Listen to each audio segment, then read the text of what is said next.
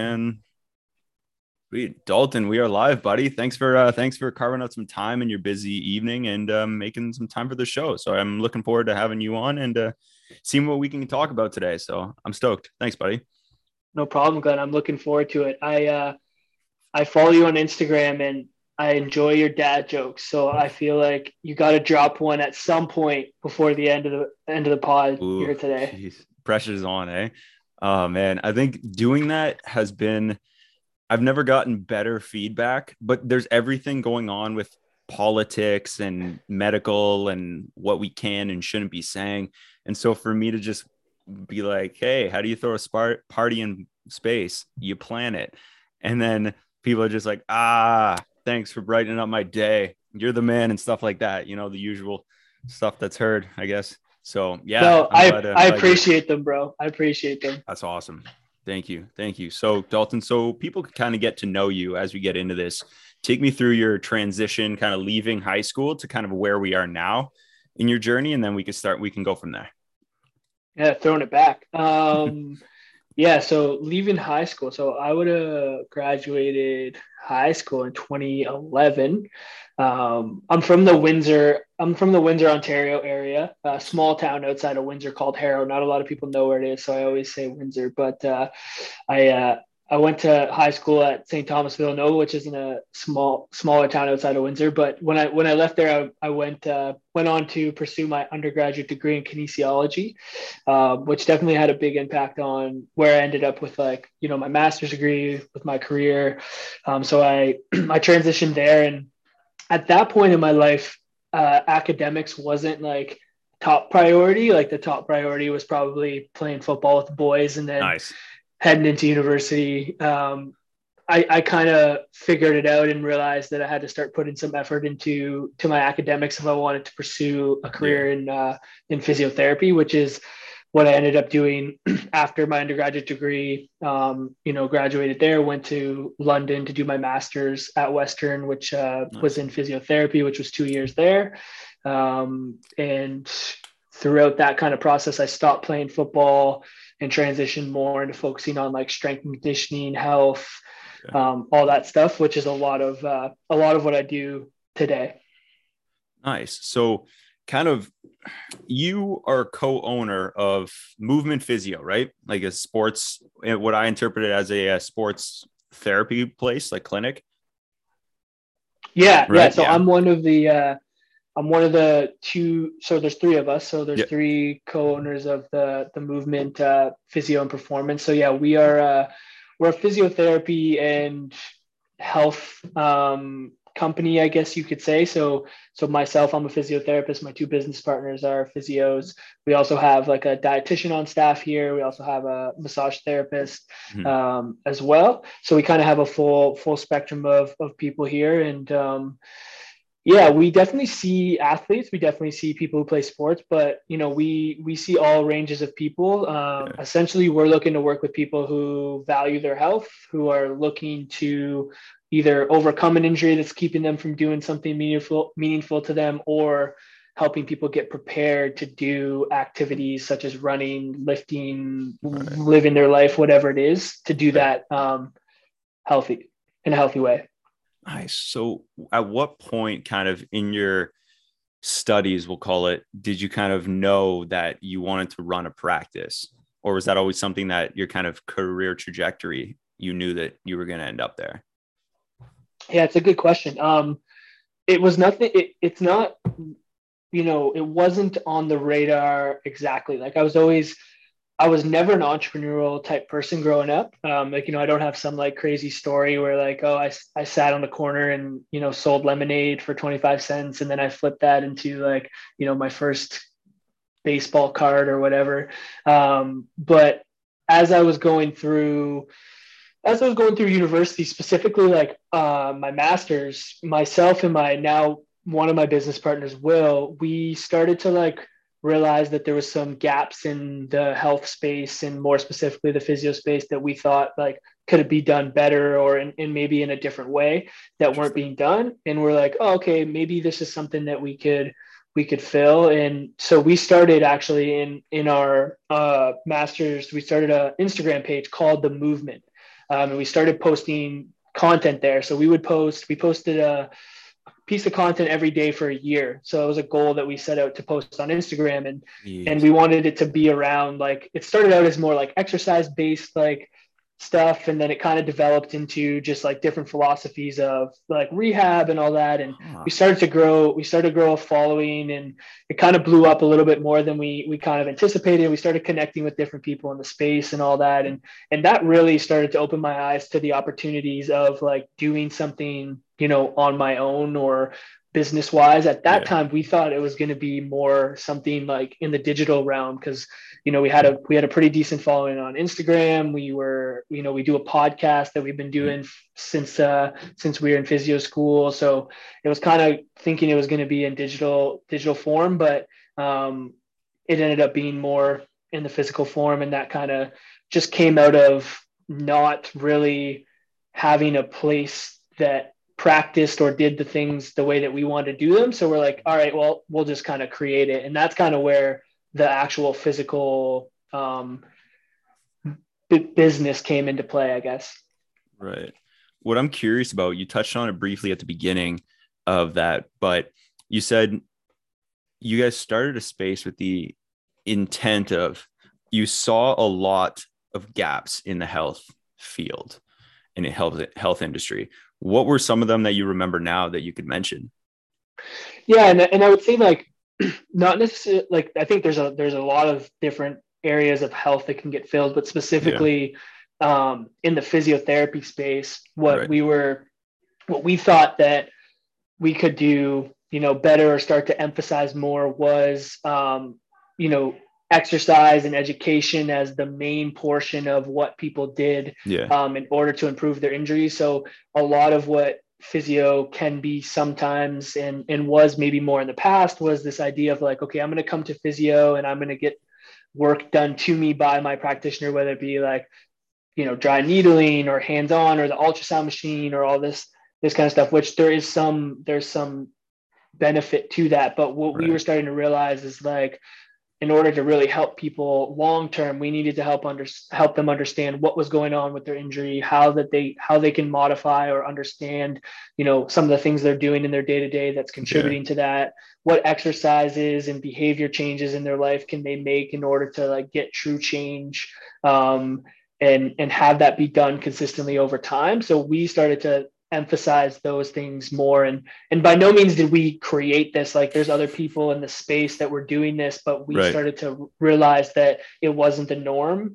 Um, and we wanted to take that and execute on it and kind of help almost move the profession forward in a sense um, to help just working with people the best that we could. So that, that's definitely like kind of one area that that we noticed um, we thought we could do well. Yeah. It seems to me that the physio and the health industry itself right now is very I could just be more prevalent to it now because of like the contacts and the friends and connections that I have are more so more often than not in that industry. But it seems like it's been growing more a lot lately. Like it's taken a very, very steep, like everybody nowadays is like they're innovating. There's so much going on. There's so many new things and new techniques and tactics coming out. And if you're aware of this, do you happen to know why or what you would attribute that to? Like why there's such a growth or a spike, it seems? Yeah, it's it's it's hard because like I'm in it, I'm so in it, right? So like in terms of like the growth and stuff, I mean, I think definitely what I would say is that more people are more people are valuing their health um, now than they did before, right? Like, right. you know, most people, more people are now aware of like, okay i need to i need to be active. I need to yeah. eat well. I need to get good rest. I need to take care of these injuries that i have. I can't just put them off. Like what i've started to see is people being actually more proactive um, than reactive which is which is kind of cool because like that's yeah. something that we really preach here is like you know you don't have to wait until you can't do something to seek help it's like if you're starting to feel like oh this isn't going so well or maybe i don't know how to get into running because i've never ran before well right. you can come here and we can evaluate you and say oh, hey this is probably the, the the best way for where you are now to think about entering into doing a 5k run right? So yeah. i think people are just more proactive um, which means they're seeking out more people that are going to provide them with a service. Um, so I, I definitely have seen that more consistently. Is that not an amazing thing though? Right? type yeah. Like you're able to kind of see everybody grow and then the proactive approach that you mentioned I, as soon as you said that i was like oh that's what it is because everybody now cares. And i don't know if it was due to the covid thing or before that even if you noticed but people i found a friend of mine a while ago about a year or two ago said it really well. He said fitness should be a lifestyle choice not like should be a lifestyle. Like you everyone should just be trying and then if you want to focus on a skill to develop in terms like you want to be really good at playing basketball or like you want to be an ultra marathon runner like you can kind of pick and choose what to dive into. But i thought oh, i thought that's really interesting and that people are actually taking a step towards bettering themselves instead of waiting for oh my shoulder hurts now let's fix it. It's like ooh i want to do this and then let's see what i need to do to get to my goals in the long run. Yeah and i mean i think i think covid definitely played a role like you know people either you know saw how important it was to be in good health like during right. the pandemic and or like have had more time to to be like oh dang i need to take care of some of this stuff right so yeah. i think that's definitely i think it's a shift in like the generations as well like i think it's something that you know i'm 28 right so i think mm-hmm. like the younger generation, my age and even younger, uh, are are now more aware of the importance of health. There's more information. There's more access to to what the the detriments of not taking care of your health can be, as opposed right. to maybe like what our parents had access to. Right. Yeah. We also have a little bit more freedom or have the opportunity to create more freedom in our life where you know maybe we're not doing a 12 hour labor job and we can have you know we have time to to go and work out at the gym or, or whatever. Like yeah. obviously there's still people that are doing that but i think there's a lot of factors into why that's shifting um, which i think is a good thing man. I think that the healthier we are as a as a society the more educated we are on this stuff the hmm. better off we're going to be. Right. The more informed and the more like you said the proactive approach to and like people are not nowadays they prioritize it right? Like you're mm-hmm. prioritizing more often than not, not just to say going to the gym or whatever, but you're actively trying to get healthier, right? Like people are seeking out those nutritionists or their sport, the sports psychologists and stuff like that to understand more what they can do better because we've been doing things for so long in a certain way, right? That it's not so much reinventing the wheel, it's just maybe adding grease to the squeaky ones. Yeah, let's go. Yeah, um, I, I, agree with that. Um, and, and and I think people are realizing how powerful it it can be in other areas of their life if their health right. is in a good place. Like I know for myself, like you know, I've kind of been on my own health journey throughout my time, like from university and through through where I am now. Yeah. And when I'm like in when I'm training and I'm feeling good and I'm eating good and my mindset's in a good place and I'm mm-hmm and I'm, you know, aware of how my body's doing, like yeah. that helps me thrive in in my business. That helps me thrive in my my relationship. So like I think people are starting to realize like they need to get that in check. And if they can, it can actually have a big benefit in, in all other areas of of their life. Right. And I think to that, I love what you're saying. And it's something that I think a lot of people are almost scared to start, but they don't realize they have so much more to gain from just starting than they do. Like I tell, I was telling a buddy of mine a couple months, like a month or two ago, a cousin of mine. We were in my gym in my garage, and I was like, uh, he was talking to me. He's like, "Man, I just want to get in shape." I'm like, "You know what's easy is being in shape. Getting in shape sucks." You know, it's like it's completely new. It's intimidating. You're out of your element. You're like insecure. There's all these things and all these inside battles and demons you're facing just to get your ass to. It could be a gym. It could be anywhere but to take that like you said proactive approach when you're that intimidated of something that you want to become and that you're not it's a weird battle you have to face to like get into shape. So i think it's good that we have access now to more information and more people like yourself who are able to kind of educate people on why it's such a good idea to be healthy. For sure. Yeah. Yeah. No no doubt man. I think um, getting started is always the hardest thing. And and it is hard. That's the thing. I think I think we get, you know, we see, and again, like I feel like social media and the internet, I, I I'm grateful for it. it mm-hmm. I think it's it gives a lot of opportunity for people to have access to things, but there's double-edged sword sometimes to right. it, right? So I think also people will see these these people posting stuff on Instagram and having these successes and and all this stuff and get be like, oh they just have something that i don't have you know like mm. they must be they must just be that person that can be consistent yeah. all the time like I, I, think i did an instagram post about this the other day it's like yeah.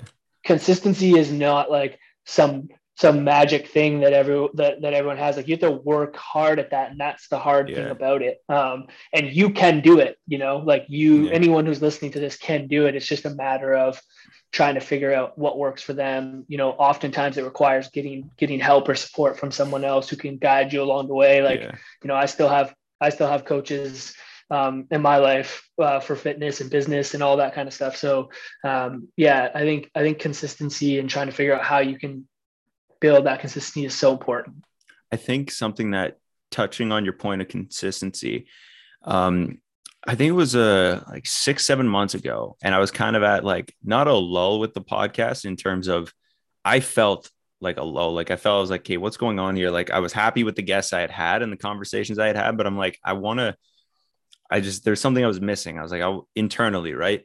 And from the outside, it's like, oh, it just has reoccurring guest. But then a friend of mine, a mentor of mine, good buddy, was talking to me about. He's like, just be consistent. He's like, for X amount of months, next six months, rest of the year, I guess what it was. So it was like in July, whatever, five, seven months. And he goes, one a week for the rest of the year. If you do that, it's like your whole, it'll not only will it grow, your shift, your confidence and everything, and it'll just get better. But you have to be able to do that and go through that. And that could be the difficulty of planning it, or that could be like you prioritize it when you need it to be consistent right? Because if it's a goal of yours and you want to take it seriously enough, if you don't make it a priority or at least put it at the top of your priority list enough so that you can be consistent at it, it just doesn't get done, right? And you don't achieve what you want to achieve. And then you kind of feel like crap and so on and so forth. So totally, been. Yeah, I've heard a term. I, I didn't come up with this, but like mood follows action. Um, oh. And as you start to act and be consistent. Like there's going to be tons of times where you don't feel like doing it, or you, you, you know how many times you might have not felt like recording an episode, or yeah. you're tired from the week or whatever. Yeah. But then like that action is what can positively change that mood and get you in the swing of things. And probably at the end of that six months period of time, as you've been consistent and you started acting more on it, that like. Yeah confidence that that momentum all of that started to build and and mm-hmm. you get to this point where you you just feel like you know you're you're in a groove and and that's a cool yeah. place to be um, Dude, it's great and, yeah it just takes a lot of work to to get to get there sometimes but when you get yeah. there you're like oh this is cool um, i need to ride this out as long as i can because i know at some point i'm going to crash down a little bit yeah have to get pulled out of it but yeah it's uh it's cool to hear that you you're able to do that yeah it's a interesting like shift that you're able to or trigger you're able to pull that you can kind of go, okay, I want to decide, I'm going to decide to do this. And then you commit to it. And like you said, it's hard, man. It's not easy. So it's, yeah, it's brutal. But once you kind of get through it, and I was explaining to somebody the difference, like with the motivation and discipline aspect to things. Whereas, like, if you like being motivated is the difference between a good day and a bad day. If you're having a bad day, you're not motivated. That's when you also have to show up. And then when you feel great, you also have to show up twice. Mm. You know, mm-hmm. like it's that's how I kind of look at that aspect of it with the consistency part. So, like you said, like it could be what is it now, like 7 30 on a Thursday. It's like, yeah, you know, we're we're tired, whatever. But we you go through it and then you get into a groove, like you said, and you you feel pretty good about it. And then it all just you have confidence and then it all just you perform. So it's pretty Definitely. cool to see. Yeah. So what I want to know, uh going back a bit, um, when you first opened up the clinic, I want you to talk about the importance and in terms of partnerships. Like, why was that? Like, you end up with two. There's two yeah. other co-owners, correct? Yep. So yep. take me through the process of deciding of pulling the trigger of going, okay, the three of us are going to do this. Like, how important is that process to work? Like, what do you look for when kind of picking. Yeah, I mean, like it's it's uh it's it's huge because a lot of times partnerships are not not successful. Yeah. Um, and the funny thing about about our story is um, so myself and Will we the, we went to physio school together. Nice. We started the Instagram page. When we graduated, we kind of always wanted to do something with the business, but never we didn't know exactly what it was. And we were kind of we were working on our own. Like I was still in London, he went back to the Hamilton area to work mm-hmm. there. And our third business partner, Don, came into the mix because Will was working. Um, Will was working with Don um, at at his clinic. Nice. And um, and uh, he was like, "Hey, I, I kind of want to do something on my my own. Like, would you be interested?" And Will's like, mm-hmm. "Yeah, I'm down, but I come in a package of two.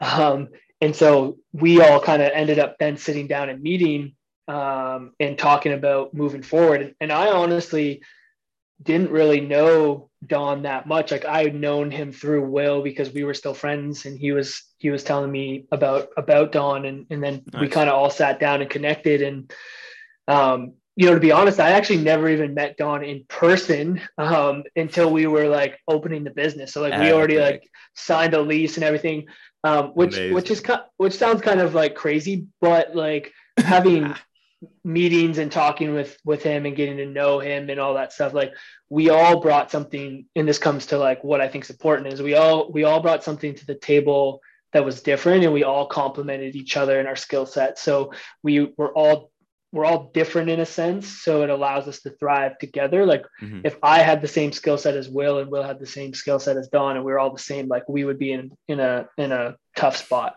um, yeah. so i think that's one of the most important things is like making sure you're partnering with people who complement your skill set bring something to the table that you don't have so that you guys can thrive um, together, not just pairing with someone because they're like they're your friend and you feel like, oh, okay, this will be cool. It's mm. like, well, what do they bring to the table that's going to allow you guys to move forward as a business? And I think right.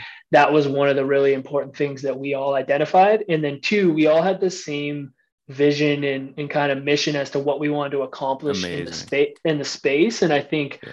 when when that was general idea was there it was very easy for us to sit down and then cultivate what like the mission and the vision of the movement is now because we all kind of had the same mindset around it yeah. and so those those two things i think were super important for us um you know with regards to making it work and it's worked so far we've been open for a year and a half so so it's worked so far we'll see yeah. how it goes. Dude, that's awesome. That's really, I guess you, nah, I wouldn't say mildly reckless, but you know, that's that's pretty funny though. That you're like, but that goes to show like your, like your connection and your bond with Will.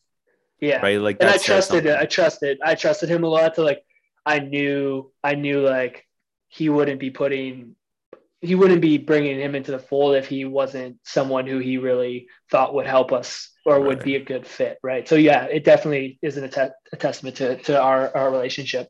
Which all just ultimately helps because then he gets to understand that like the trust you have, where it's like a partner deal. All right, let's do it. Right. Mm-hmm. I'm sure it was longer of a decision process than that, but I was yeah. like, yeah, I think that that's really cool. Um, I want to switch gears and I want to talk about something that I haven't heard I'm really curious to dive into because I haven't heard you talk much about it in the past um, on shows on your show and then other shows you've been on. But I uh, I want to talk about creativity. Okay, yeah. I'm curious. So you guys have a show, right? So you have a podcast, you have e-learning, you have that in-person like setup that you have the clinic. Um, you have like ebooks, like you have you have merch, right? And so you have all these things. And I want you to kind of tell me, like, take me through kind of what your creative brainstorming looks like. If you guys have that from where ideas come from in your head and take me through that process to like implementing them. Yeah it's uh it's interesting because like creativity has always been in general has always been something that I would say I didn't have a lot of. Um, I would always like I would always like label myself as someone like ah, I'm not creative. Like I was never, never one. I I can't draw for anything. I couldn't play any music. I I had I would chalk myself up as someone who had no creativity. I was more of someone who was like playing sports, like lifting weights, like that yeah. kind of stuff. Um, but I started to realize like entrepreneurship in itself allowed me to like cultivate a creative spirit in like right. Looking at the bigger vision of the brand and looking at okay how does like you know the visual look of our brand align with like the values that we have? And then how does that come into play in the physical form and the words mm-hmm. that we use in the clinic? How does that align with like what's on our website? And like there's a lot of different like creative aspects that go into making sure that all aligns and and makes sense. And and we're very intentional with that here. Um, and i think that's been cool for me because I've enjoyed that. And it's allowed me to explore that creative side. And I think how we operate is Will is someone who creates all of our our content and our graphics and he's got a lot of creativity within him so we'll kind of sit down and work off of and Don as well but we'll we'll sit down and work off of each other and come up with ideas and thoughts that um, Will can then take and put into actual physical form or or create it um, and so it's it's a lot of like me and Don bringing ideas to the surface and then Will is able to take those ideas and um, use his skills to make it in like the physical form, whether it be like a piece of content or um, our our merch and, and, and all that kind of stuff. Interesting. That man, I think it's so important. Over the years, I've noticed how huge it is the idea because everybody has ideas. I was talking to my older brother about this. Every time I see him, we kind of go back and forth on this uh, subject, but we go through like the importance of it's huge. Everybody has ideas, right? Like we all have things we want to do or things we want to say or see, right? Or create in this case. Talk to me about the importance of being able to actually physically implement things that you think of in your head. Like, what does that look like to you? Like, how important is that process? Oh, yeah. I mean, that's that's super important. And I, I would say, like, me personally, I'm I'm much of more of like a big picture kind of um, guy where I'm always thinking of like, okay, where can where can I take, you know, where can we take this business or what can I do next to challenge myself or looking like big picture. And that's great for creating ideas, right? But hmm. putting those into action is always something that I've personally like struggled with in in my life and, and in business and something I've tried to to be better at. Um, and it's a matter of just like, you know, forcing yourself to do some of those things. Like you you know how i started doing it was like okay if i have these ideas if i have five ideas i have to at least pick one of them and try it and do it and see and see what happens. Yeah. um, i can't i can't just be continually creating more ideas without actually implementing anything. And once you start to implement things is where you start to learn okay is this something you want to continue to pursue? Is this yeah. worth it? Is it not worth it? Um, that kind of stuff. And then again like aligning yourself with people who are better at taking action. So i would say someone like will or Don are are good compliments to me because they're like okay cool that's a great idea but what are we going to do next to make this like actionable? Um, oh. and that that's helped me to uh, to get better at that right and understand that process mm-hmm. ah, that's awesome. Now, tell me about the weekly D show. How did that get started? Like, tell us. Yeah. Tell us all yeah, about it.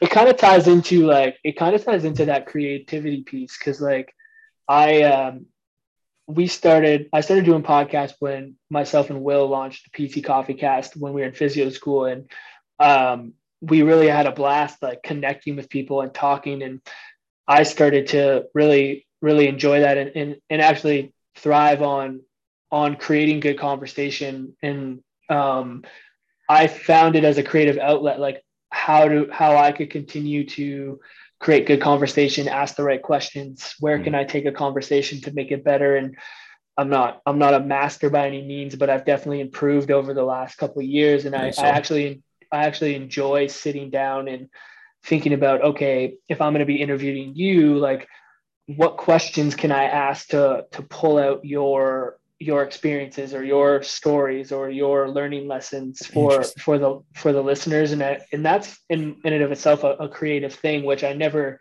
never looked at it like that before yeah. until the last little bit. And I, I started to really um, enjoy it and i started to learn different ways that you could do that and how you can communicate better um, and and that's been that's been really fun so long story short, like that's kind of why I wanted to start the the weekly D was more so I could just talk to people that I wanted to talk to.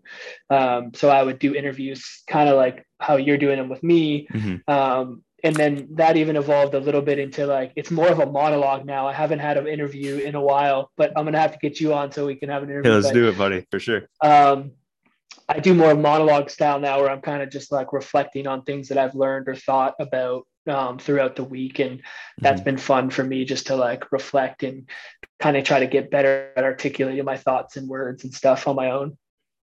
I think that's something that I admire about how you do yours, like your structure with it. Um, because I'm like every week or every week interview like a person, right? And so I love it for the meeting, the meeting new people, right? The connection. And I craved it bad. I didn't realize how much I depended on it. But when I like with COVID and how it kind of all pandemic and we all I was grateful enough that my like I work in an industry that I can still be out and about, right? Mm-hmm. With the modified whatever's. Um, but with that, I found how bad we need it. And I like how you do yours because there's still a it's consistent, it's in every week, right? And so it's in the name. We know when it comes out, right? Like every week. So be doing that and me kind of seeing how you have those like self-talk reflections. I because I'm trying to still like I don't want to necessarily stick with the I just interview somebody every like every week. I kind of want to switch it up and try different like realms of creativity and like see how if I did once a week, but every second week I interviewed somebody and then there's like a the inner like this almost talking to yourself in a way, right? How mm-hmm. do you how do you kind of go about preparing for one of those like solo episodes? Um yeah, I uh I'll just usually like it, it's it's a, it's become a little easier because it's more of like things that are happening in the moment for me. I'll nice. be like, oh, this would be good for me to talk about or think about. And honestly, it's more like a learning experience for me to just get them out of my head. Um, and if anyone else can kind of take take anything away from it, cool. But um, you know, I'll write down a couple key points that I want to hit on, and nice. um, and then even just like a theme or a thought that I wanted to get out, and like kind of have that written in a notebook, and then I'll kind of yeah. just like I'll kind of just riff off of that and and and see if if something kind of comes out of it. Sometimes it's okay. Sometimes it's probably not the greatest, but that's kind of part of the process. I've definitely gotten better at like understanding how you can set those things up by okay if you have a theme like maybe you're to at the start of the podcast like lay out what that topic is going to be and then mm-hmm. you kind of then you lay out okay i'm to talk about these three things so that people understand and then you're talking about those three things and at the end after you've gone through all those you're to summarize a couple key points from those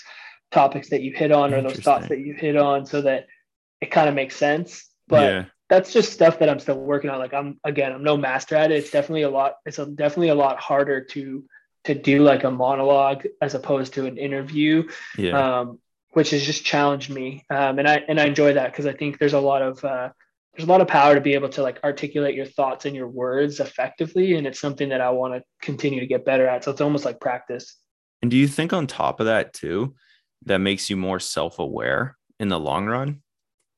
I, I would like to think so, right? Like yeah. if you're constantly if you're constantly reflecting on the, the the things that are going on in your life, the experiences that you're having, I think it can make you be a little bit more self-aware of of things for sure. Yeah, maybe like the behaviors or the patterns that you do. Be like, oh, this is the 19th time I've done this. What happened that week that caused me to fail at this again? Right? Almost. Mm-hmm. I'm sure there's a like sometimes I don't know if how long you would have to go through or how many episodes you have to go through to almost figure that out. But I'm sure at some point our behavioral, like we have internal behavioral cues that switch on and go, oh, I shouldn't have done that. Right. And we're like, oh, well, not doing that again. And then yeah. come back full circle. Right. Oh, for sure, man. If it's like your your seventh, you know, podcast in a row where you're like, shit, I haven't trained in seven weeks, like probably cue, cue to go do something. You know? Get off your ass and go to the gym or something. Yeah. Jeez. Nice. What is some like what is a skill from podcasting that you've noticed that you've gained? Like, what is a weird skill? Because I got one I want to share with you, and I but I want to hear yours first. Yeah, I would say I wouldn't necessarily say it's weird, but I would say that like um listening, like truly listening to what people have yeah. to say is is definitely like a skill that I've improved on and like again I, am continuing to improve on um, as I do more. But for sure, because like again, trying to um, listen to what the individual is saying so that you can either one like dive deeper into that or two like play off of what they're saying to continue to have the flow of the the interview going or mm-hmm. truly trying to understand where someone's coming from like i think that has been one of the the, the biggest skills i've learned and most effective things that uh, are skill that translates over to my everyday life like whether it be at my job whether it be in relationships all that kind of stuff. So that that's definitely the top one for sure. Oh, that's awesome. I was just say like um and you touched on it a bit with uh, being able to like think and almost rebuttal at the same time where it's a weird under it's probably one of the most underrated communication skills that I've seen, right? We talk about body language, we talk about whatever, but we don't actually talk about the actual skill of listening and how powerful it is. I found just almost half between the ability to retain information easier, but then there's this weird thing going on, and I've been more aware of it as I've kind of gone through like more episodes in the last like three, four months. But it's the ability to kind of know where you want the show's direction to go while still actively listening and then curating at the same simultaneously a question based because I don't know what you're going to say, right? Like you can't I can't control that. So it's actively listening, being able to kind of go but whatever you say then taking it to where the structure of the show or for what the goal of the conversation is you want. Right? Yep. So it's a weird a weird thing that I became aware of in the last couple months. And I'm like, whoa, listening's crazy. yeah. And that's yeah. the that's that's the fun part about I think podcasting and like where the creative sense comes from. And you can tell you can tell when you listen to people who or conversations where people are good at interviewing or good at listening because the flow of the conversation is almost seamless. Whereas if you have an interview someone who maybe isn't as great of an interviewer not as experienced or maybe isn't truly listening like you can tell that it's choppy. And i've started to really appreciate people who are good at interviewing and having conversations and how much that skill allows for the experience of the listener to be better. Um, mm. and they're doing a lot of things that you don't realize as a listener that's allowing for it to be a good experience. And, yeah. and i find that to be pretty cool. It is isn't it? Like there's a lot of things that when I look at, I'll watch videos or I'll listen for those cues that you're talking about. Where like, if the per is it choppy? Is there like gaps? Is can you tell one person's like waiting to speak or listening? Right. And that's a that's a huge one that I've ran into before. And I'm sure I've been guilty of this before, as is everybody, where somebody's talking to them, they're like, I have something to say more often than not in an argument, where you have something like on the tip of your tongue, you're ready to say, and you're just not registering what they said totally, right? yeah. And it's it's a weird thing but as i've kind of gotten more into the space and stuff now whenever i listen to i almost prefer like if you don't really have a podcast or i don't know you well enough or i haven't seen you in interviews before more often than not i don't want to hear i don't want to have a conversation with those people. It's tricky right? Like you have to be selective whereas like for you for your example you have a show. You've been doing it so I know oh. kind of how you do things and stuff, and it's awesome. So it makes it, I'm like, okay, this could be effortless. And then like with athletes and stuff, it's like I hear them in interviews and I hear kind of, are they relaxed? Or that's why we do the phone call or the video chat before recording. So I can kind of get the energy and be like, is this, how are we going to go? Is, you know, is this going to be relaxed? Are we just going to have a good conversation? Or are you just going to mono, like try to like spread some monologue on me and not really peel back layers, right? So mm-hmm.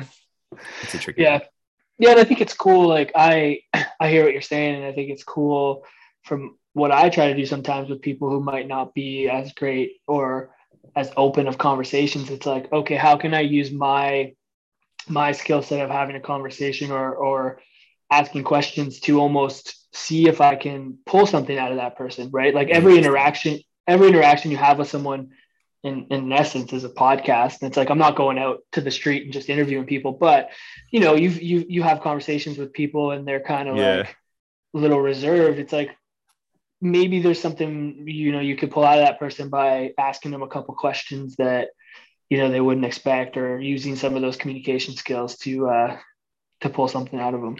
One thing i found in the research to be able to do what you're talking about um because I've researched like a lot of when it comes to like co- small talk with people is a big one, right? Small talk and small talk with people you admire, right? Like being able to kind of make those conversations. Because ideally, if we can have conversations with anybody, no matter what social status, then it kind of makes it that's effortless, right? And then you're able to grow. And one of the things I read that was like huge was complimenting the person right away. Oh yeah. But not like a, a platonic physical compliment, a like something about their personality or their energy or their work that they've done, like their career and stuff mm-hmm. like that. And that it kind of sets the tone right away of, okay, this, because there's a lot of like unwritten or unspoken stuff going on between people when they're in an interaction in person and they're like should i be intimidated i don't know how do how do i feel out this new environment i've never been in before and then it's like oh hey man you know i really like your work you're doing. It's like oh this they kind of loosen up a bit. And i've seen this where they drop their shoulders a bit. It's like you met me once or twice or once on the phone or facetime and then now you're going to be in my garage for an hour and a half chatting with me? You know like people like they're a bit tense. So start talking start making jokes kind of loosen up and then you get into the flow of things and it pays off. Yeah man i think it's a good skill i think it's a good skill to have so, what I want to know, and I really am really curious to pick your brain about this. You are training for an ultra, correct? I am, yeah. So that's insane to me, Dalton. It's like, insane to me too, man. Jeez. So, oh man, um, that's 100 kilometers of running, correct? For anybody.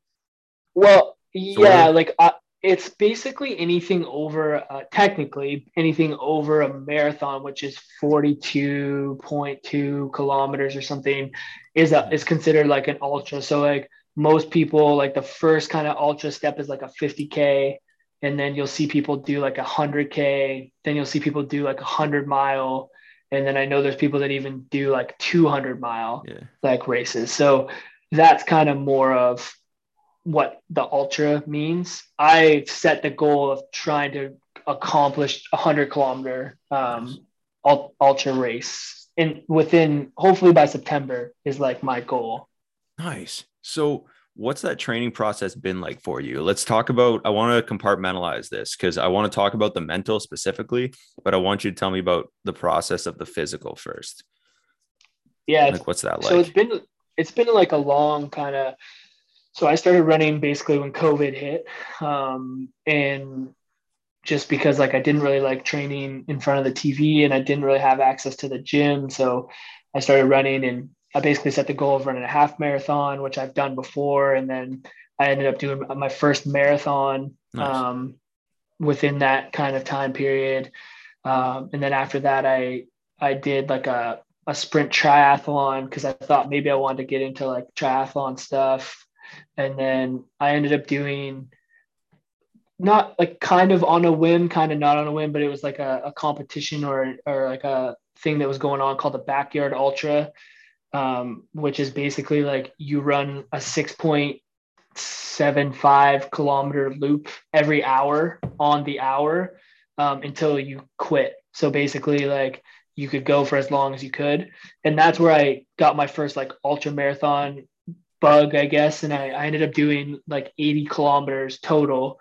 Jeez, with, dude, way to go! Yeah, with yeah, with the goal of doing 100 kilometers. Like my goal was to do 100, and I, I missed that. So that's kind of what's kept me moving towards wanting to do 100 kilometers. Um, in terms of what the training looks like, it's just a lot of running, bro. Like I'm running like I'm running five to six days a week, so yeah, just a lot of running. running. Oh geez, eh? Do you what's your uh now is it a rest day, like a lazy day, or is that a recovery day you take off? Like what's your recovery look like for that?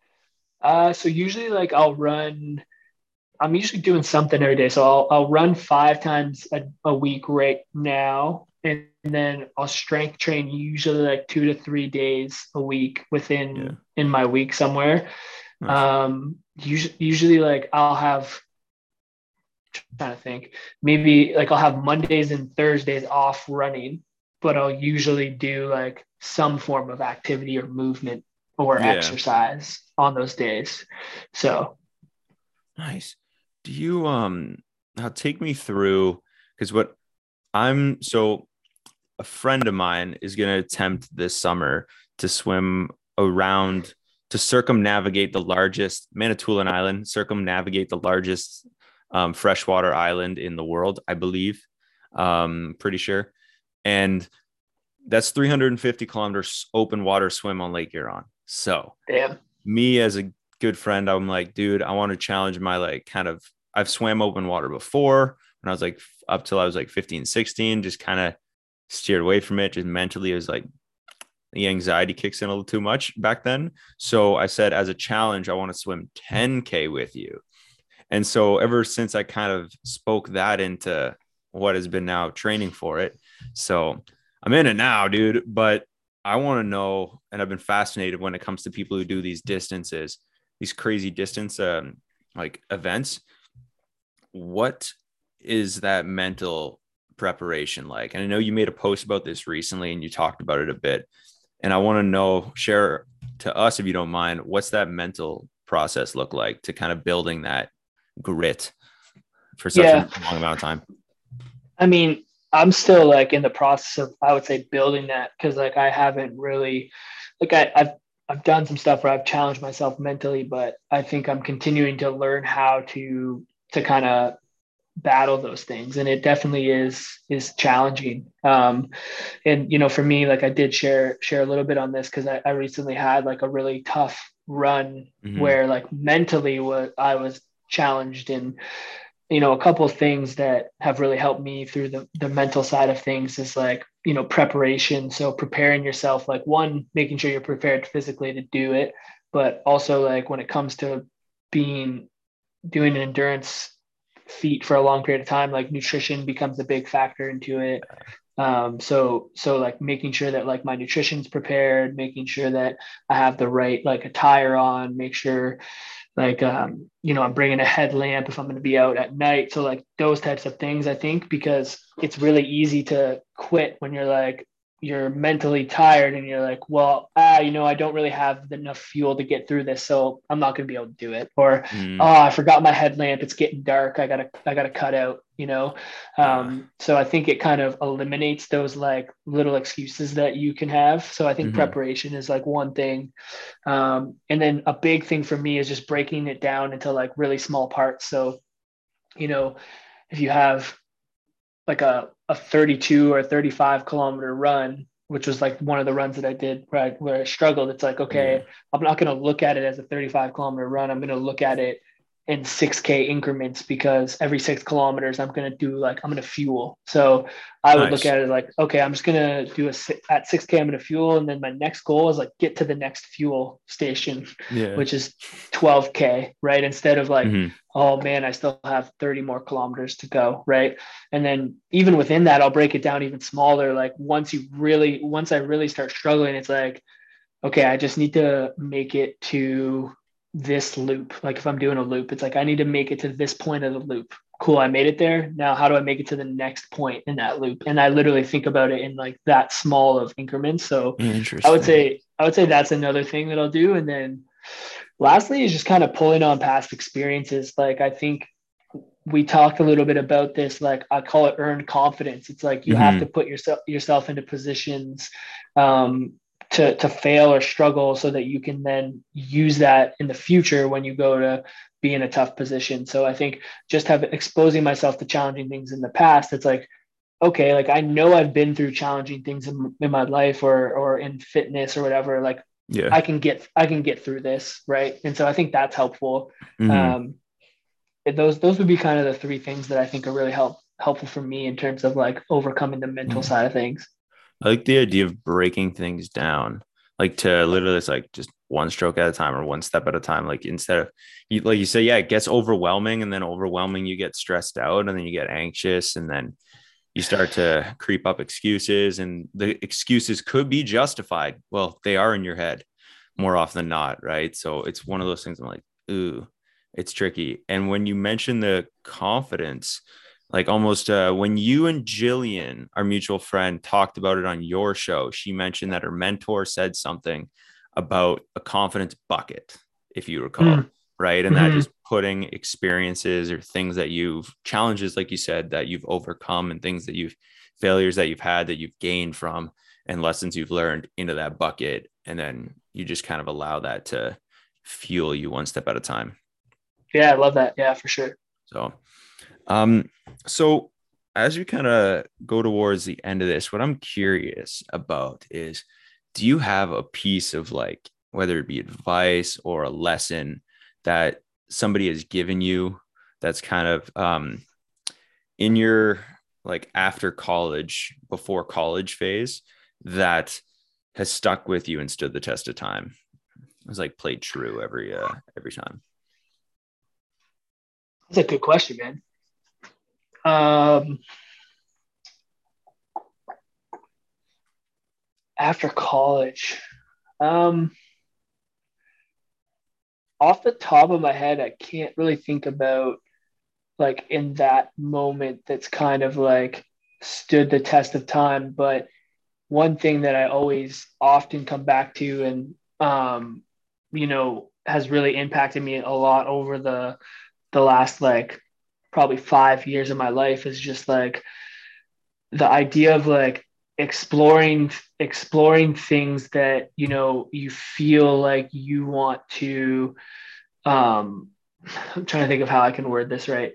Um like if you have that feeling of something that you want to do or or a mm-hmm. thought or an idea it's like that that kind of keeps coming back to you like explore that. Don't ignore it um, and see where it can take you because for me that idea of like starting something on my own or going out and, and um, putting content out on Instagram mm-hmm. or mm-hmm. starting a podcast is always like this little idea that was in my mind that kept coming back and kept coming back. And, you know, you, I ignored it for a period of time. And then eventually yeah. I was like, all right, let's just kind of explore this. And I explore that. And that's led to I, everything that I have right now and, and has set me up for hopefully what will be a, like a great lifetime, right? So yeah. none of that would be possible if I didn't like explore that. So I think a lot of times people have that little thought or that voice or that idea in their head, but it gets shut down by whether it be society's norms of like, well, you'll never be able to do that, or it's like your parents in your ear being like, well, just go get a real job, or it's usually that whether, one, yeah. Whether it's your friends who are like, bro, you're crazy, like you're not going to be able to do that, or you know, everyone kind of wants to to shut those things down. And I think exploring those things are are super important. And if at the end of it, it ends up not being something that you want to do, or you fail at it, or it doesn't yeah. work out, it's like, all right, cool. At least we we explored it and saw what yeah. could have potentially come from it. Right? Did you learn from it? And if you did, great. Because more often than not, you still learn from it, right? It's never a real, real loss. Yeah, exactly. Yeah. Dude, that's awesome. I really like that. I think that's huge. And I think what's really cool is, um, or what will be really cool is when I get to go down to Hamilton and train with you guys. I want to see. Yeah, I want. I want to check out the place. Um, I really get a kick out of facilities like yours. So I'm uh, I'm super stoked to uh, check it out in person in the next couple months when I uh, make my way down. So it's uh, yeah, yeah man, that'd be awesome. I'd be pumped. So I think that'd be I think it'd be really cool. It's power of uh, social media there. So Definitely. Um, yeah, man. So I, uh, where can people find you as we kind of wrap this up? Or, uh, yeah. So people, yeah, best place to follow like me personally would be Instagram, um, which would be like delano.93. Um, I also have my my personal podcast that I do called the Weekly D Show, so you guys can check that out. Um, and then if you want to take a look at like my business, um, we put out a ton of free content there uh, around health, around exercise, all that kind of stuff. It's at the Movement PTs. Um, we've been posting content there for years now. So if you guys are interested in that stuff, we'd love to have you check it out. Um, shoot us a DM, any, anything like that. We're always we're always open to chat. So that's probably the best place. Awesome, Dalton, brother. I'm really grateful for your time tonight. Um, I'm super happy we were able to chat, and I, man, I just I had a really good time, and I'm uh, I'm grateful you were able to uh, bless us with uh, what was just over an hour, I think, of uh, of your time tonight, man. So I'm uh, super grateful for it. So thanks, buddy. Thanks, Glenn. Appreciate it, man. It's always uh, it's always interesting to be on the other side of the, the conversation, yeah. and I'm not often on the other side of the conversation, so I, I love getting interviews because it helps me build up uh, build up that skill on articulating my thoughts and, and words and stuff. So I appreciate that, and I appreciated the uh, the good dad joke you dropped in at the start. So so everything was good, man. So thank you. Epic. Right on, brother. Appreciate it.